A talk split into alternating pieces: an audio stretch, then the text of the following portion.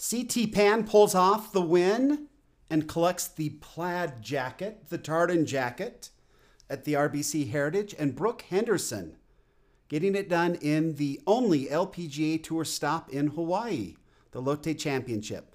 Let's take a look at their numbers and the data that matters on this Data Monday. Let's tee it up.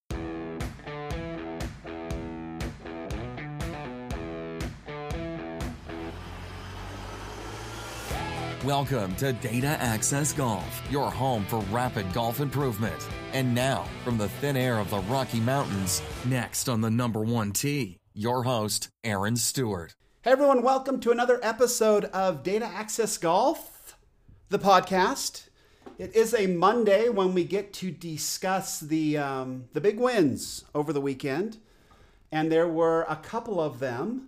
So congratulations to CT Pan and also uh, Brooke Henderson of Canada L- of the LPGA. Those were the uh, tournaments I actually got to see a little bit of. I didn't watch the uh, Tour Champions much. Um, I haven't got quite there yet. I do watch the uh, ladies before I watch the seniors just because I don't know why. It's better golf.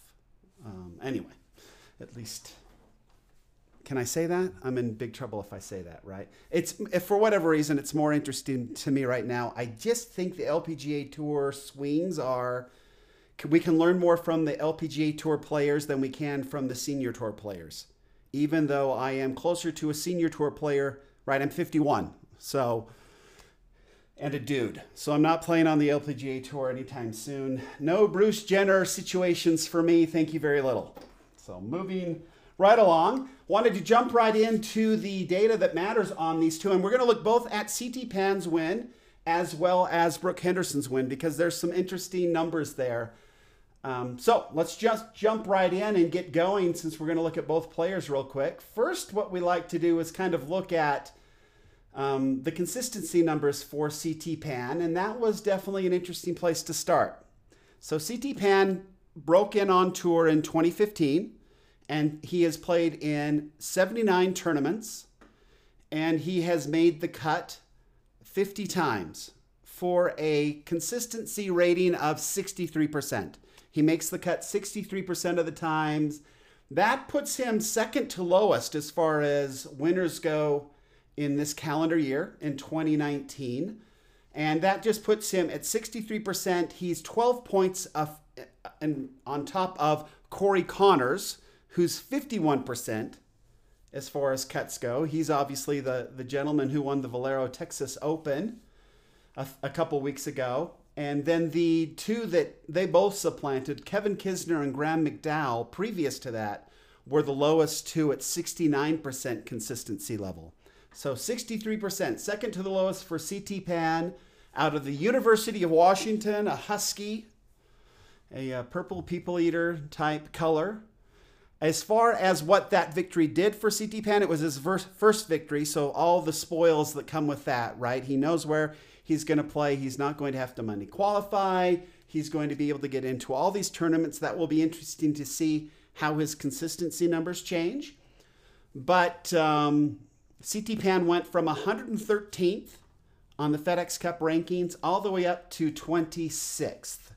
And just kind of scanning this quickly, there's just been a few players who were further down than him in the in the FedEx Cup numbers when they won. Graham McDowell was at 119th when he uh, took home his victory, and then Francesco Molinari was at 151st, which doesn't really isn't really indicative of how well he plays. It's just that he plays both tours, right? So he spent a lot of his time over the first of the year on the European tour. So a big jump there. I was actually surprised to see Corey Conners, I was talking about him only making 51% of his cuts, but this year he's been playing a lot better. He was at 66 in the FedEx Cup rankings when he won, so and jumped all the way up to 13.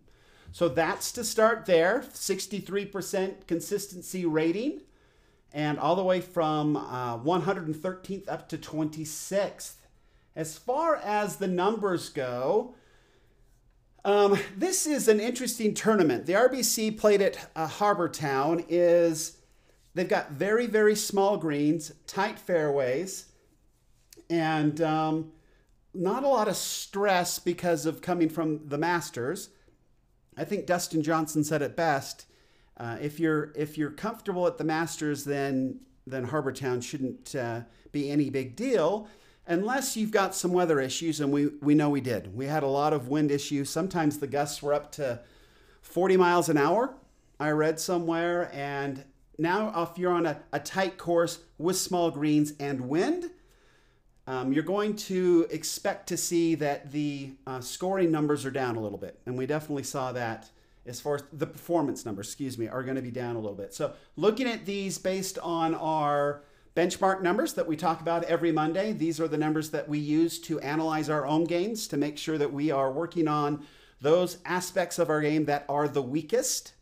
There is a tendency among us golfers to go to the range and hit our favorite clubs and our favorite shots and never work on the thing that is driving us driving our score up most quickly so hopefully um, looking at these benchmarks and paying attention to them will help you in your own game so driving accuracy and we've been looking at the 2018 numbers i've decided after we get done with um, the pga we'll go ahead and start looking at um, the 2019 numbers instead of going all the way back to a full year of 2018 numbers but for now ct pan he averages actually in 2018, he averaged 69% of his fairways off the tee. And then for the RBC, he averaged 52%. So a 17% lower rating hitting fairways, just to kind of give you an idea of how tough the conditions were out there. Greens in regulation, same thing. Wind and small greens. CT Pan in 2018 averaged 71% of his greens in regulation and he only averaged 58% in the victory, right? We don't typically see somebody score less than their averages and win a tournament. So this is quite rare. In sand saves, um, CT Pan was up and down 67% of the times. 67% of the time, his 2018 rating was 42%. And this, it's very interesting here because the 52% driving accuracy is actually below our 55% benchmark number, right? So, but his 69%, which would be the one that we would look at, was well above. He also, the greens in regulation at 58%, also below our benchmark of 65%. But again, tough conditions. Um, he's 71% in 2018, our benchmark 65, so he's okay there.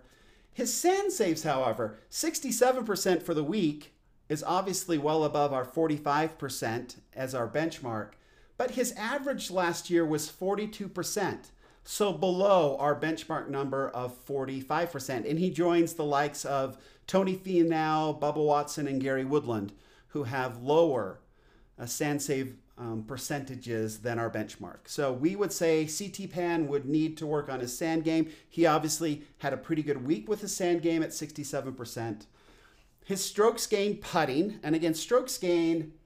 Uh, we're going to do a whole podcast, a few of them, I think, on strokes gained because it's such an amazing way to analyze uh, one's golf game. And I've been reading, I think I mentioned previously, I've been reading a very, very cool book about strokes gained and the Masters and how um, this Joe Pete, I went through and, and analyzed all strokes gained from the Masters and had to break out all the data. But it's quite a fascinating thing. So we're going to do a couple shows on strokes gained so we understand it better, and then we can kind of go through and review the 2019 um, Masters numbers, which is a very, very fascinating read for sure. Strokes gained is the way to look at it. Um, this is where I think CT Pan had a really good week, right? He he averaged per day he picked up one and a half strokes on the field, almost 1.6 strokes per field. So we add that all up, that adds up to, you know, approximately six shots on the field on the putting green over the course of the tournament, which is pretty solid. Pretty good to pick up that much on the green.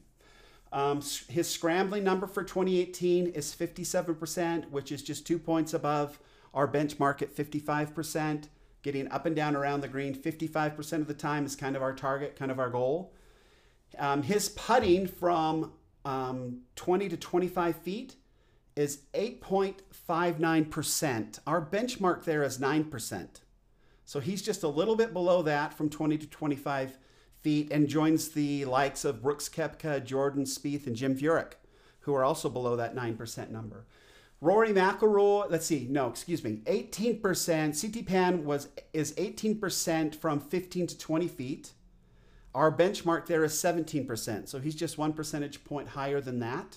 Uh, Rory McIlroy, Dustin Johnson, and Paul Casey are individuals that putt less than our benchmark at 17% from that uh, 10 from that 15 to 20 foot range.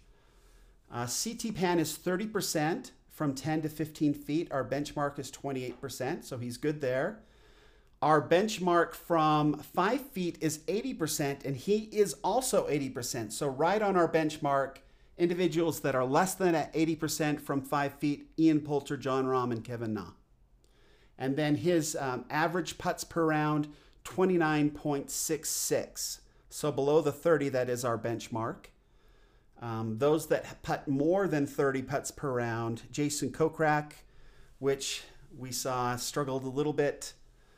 Um, he was in contention yesterday and had a, a, a tough hole there. So we kind of see that. Patrick Cantlay, who's been playing really well lately, and Gary Woodland, all average in 2018 over 30 putts per round. Okay, so now we'll dive into the cashola portion of Data Monday, where um, we see that uh, CT Pan took home 1.242 million dollars for his week, and he did that in 272 strokes, which then equals out to be he made $310,000 a day for the four days, which equates to roughly $62,000 an hour, assuming five hour rounds, or four for $4,566 per stroke. And then we started doing this last week, which is kind of fun. As far as his, is his career money, he's made 4.8, almost 4.9 million dollars over the course of his career. Again, he broke in on the tour in 2015. He has made 50 cuts, and so that he averages $97,799 per tournament um, when he makes the cut. Okay, so almost a hundred grand per tournament, he makes the cut right there. Um, the only one lower than him on this entire list of people that have won is a Trainer who won in Puerto Rico, and he makes $86,000 per cut. So everybody else makes more than that. Now, what I wanted to do is so Brooks so that's CT Pan. We're going to wrap that up. Congratulations to him, his first win. All that comes with it. Very excited. Uh, very exciting for him, and we'll see a lot more of him now, um, for sure. And he'll be at uh, a lot more tournaments. We always see that. When they've won their first win, they seem to burn themselves out playing in everything they can just because previously they didn't have the opportunity to do so. Now, I wanted to jump to the LPGA a little bit, and we'll talk more about the LPGA just because we did some work on um, on um, some some uh, of Coast swings earlier in, in, a previous podcast, and I just the LPGA's uh, uh the LPGA players have to because their swing speeds are are slower. They have to become so technical to get the most out of their golf games, to just to make sure that everything is exactly right to get the most out of their golf games. So they're really amazing swings to emulate and learn from. And uh, this Brooks Henderson is something else. She is 21 years old. The win um, on Saturday, they finished on Saturday in Hawaii at the Lotte Championship, was her eighth. And that ties her as the most, uh, for the most victories of any Canadian player, like Mike Weir, for example. And her next win will make her kind of the end all be all of Canadian golf. She is sort of the, um, the torchbearer now for Canadian golf and she's 21 years old.